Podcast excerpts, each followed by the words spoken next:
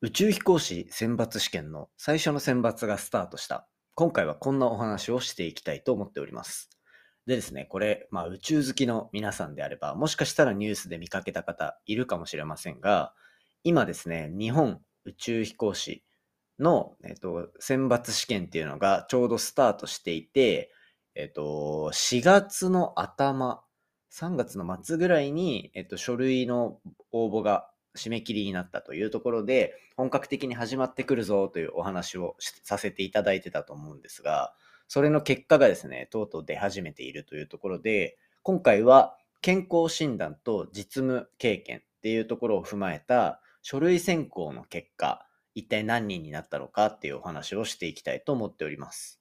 でですね、もう最初、最初にこう結論教えておくと、4127名の申し込みがあったうち、書類を通れたのは2226名。これ大体全体の55%というところで、こう、なんでしょう。倍率？いわゆる倍率っていう部分で言うと、今回だけで、えっ、と、1.8%、1.9%とかっていうような状況になっております。で、これはですね、まあ書類だけで健康診断の結果がもう主だとされているわけなので、若干ちょっと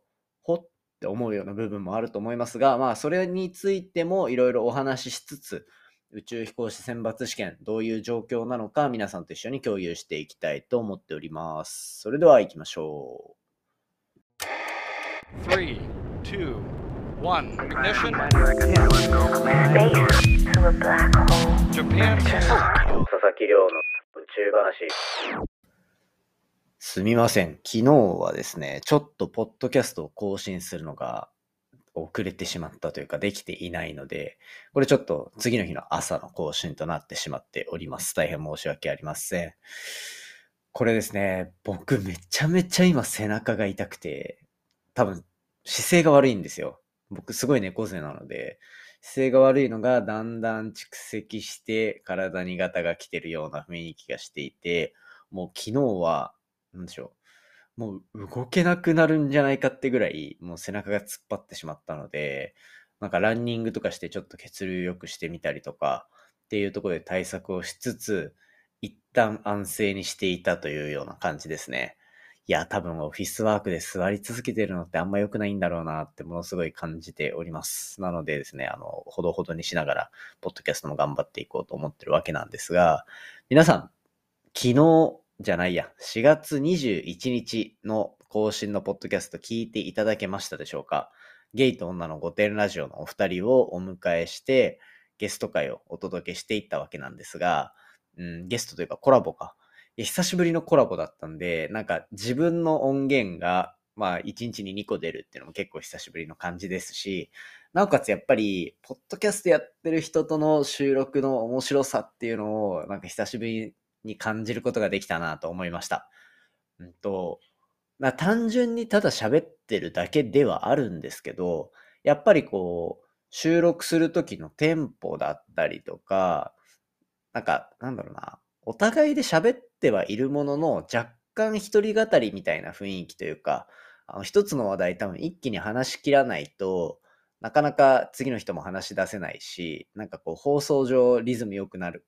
なくなるよな、みたいなのを、ポッドキャストやってる人同士だと結構そういうのを実感できたりするので、なんかこう、あ、ポッドキャストのコラボだなっていうような編集の雰囲気をすごい感じておりましたね。なんか一般の会話だとすごい被り気味で喋ったりとか、そういうのがあると思うんですが、まあなんか若干そういう性質とは異なるっていう意味で、まあポッドキャストらしさみたいなのがあったんじゃないかなと。で、あとですね、なんか僕の、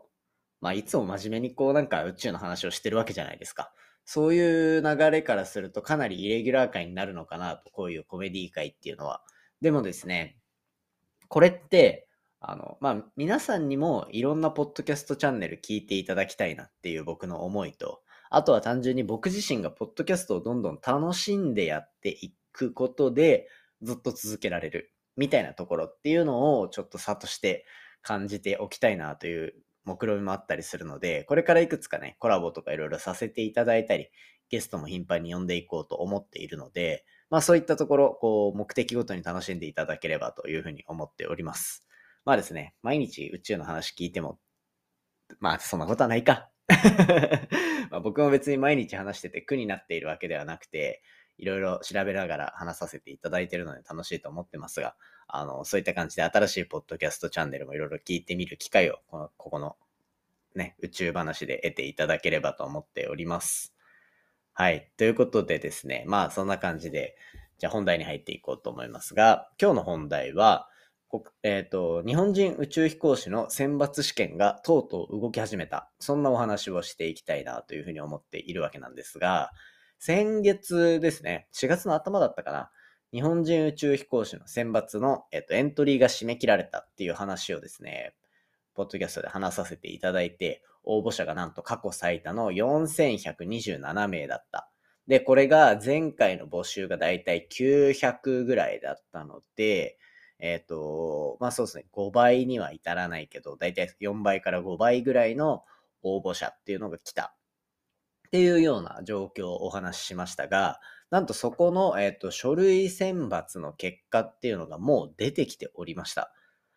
なんか僕的にはすごくこのスピード感って速いなと思ったんですが、皆さんの印象いかがですかね？で、まあそんな感じで1ヶ月以内でこの4000何名っていうのの審査が終わっていたという状況があり、でですね、えっと、まあ先に言っておくと、書類選抜の結果、残ったのは4127名のうち2266名。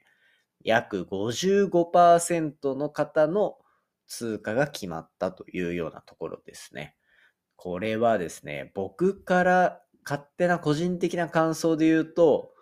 倍率めちゃめちゃ高いなと思いました。まあもちろん最終的には2人とか3人とか、まあ多分多くても4人、5人ぐらいですかね。そんなにいないか。っていうのが目指されてる中で考えれば、まあそこまでね、あの、どっかで一気に振るい落とされるっていうのはわかるんですが、まさか、ここでこんなに落とされるのかと。だって今回のこの書類選抜の内容って、健康診断の内容と実務経験っていうところぐらいしか見る要素がないんですね。で、これ、あ、先にじゃあ全体像をお話ししておこうかなと、選抜の。で言うと、今ってこれ0次選抜なんですよ。0次選抜。もっとか、書類選抜か。書類選抜になっていて、次が0次選抜になるんですね。で、まあエントリーシートによる審査っていうのが今回行われて、次が、えっ、ー、と、0次審査として、英語試験。で、英語試験が終わったら、えっ、ー、と、次に、こう、ステム分野。っていう、あの、数学だったり、科学、テクノロジー、エンジニア、マスマティクスの頭文字取って STEM っていう風な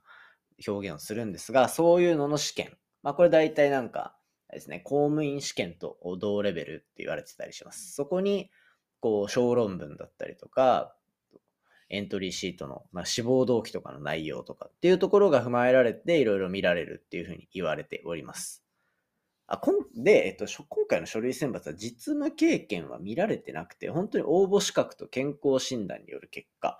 で、っていうような状況らしいので、正直何があれかわかんないですね。で、ここら辺を、えっ、ー、と、5月いっぱいで受け切るっていうのが0次選抜として残っていて、そこからまた1次選抜、2次選抜、そして3次選抜まで行って、完全に面接試験が終わるのが2月頃だというふうに言われていて、なので今年度中にはこの結果が出てくるっていう中での今回書類選抜というところになっておりました。で、エントリーシートの中の応募資格と健康診断の結果で、なんと55%の人が残り、まあ、つまり45%が振り落とされてしまったというような状況なんですね。で、これは、うーんと、僕、周りで結構何人か受けてる方いて、正直同じぐらいの倍率の雰囲気を感じたなっていうところでした。で、この人通るだろうなと思ってた人とかもダメだったりとか、なんかね、そういう雰囲気を感じたので、どういうラインでね、切られてるのかっていうのはちょっと僕にも想像つかなかったなっていうのが正直なところです。で、今回の宇宙飛行士の募集要項の中に、こうアウトリーチ業務っていうのが求められていたりするんですね。で、これはまあ最終的には宇宙開発に関わるこう普及活動とか啓発活動っていうところに積極的に参加してほしいというところがある中で、なんかじゃあアウトリーチできるような人材なのかどうかみたいなところの判断っていうのも結構これからあの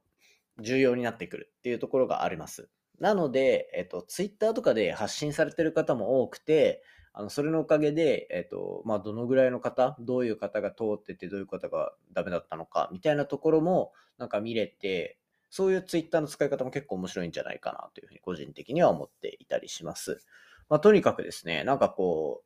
う、やる気に満ち溢れたというか、熱意に満ち溢れた方々もこう落ちてしまうような状況になっていて、うんと、まあ、ここからね、どういう風な選抜で残っていく方たちがいるのかなっていうのは少し楽しみでもありつつ、残念だなと思うような側面もありましたというのが僕の感想でした。で、最終的に今回のこの選抜試験によって、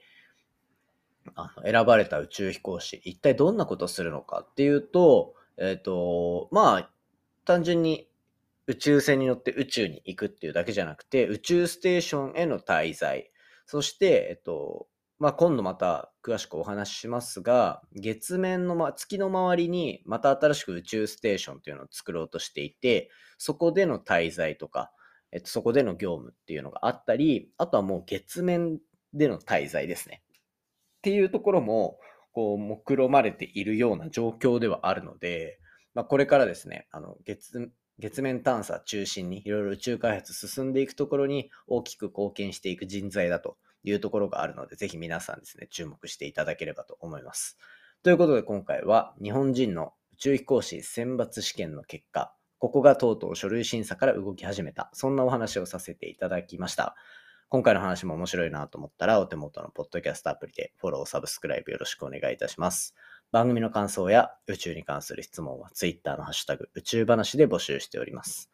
5月1日から Spotify 独占配信に切り替わります。宇宙話の最新話を聞くためには Spotify のプラットフォームに移動していただく必要がありますので、こちら引き続きあの皆様無料で聞けるようになっております。ぜひですね、移行していただければと思っております。5月1日からです。それではまた明日お会いしましょう。さようなら。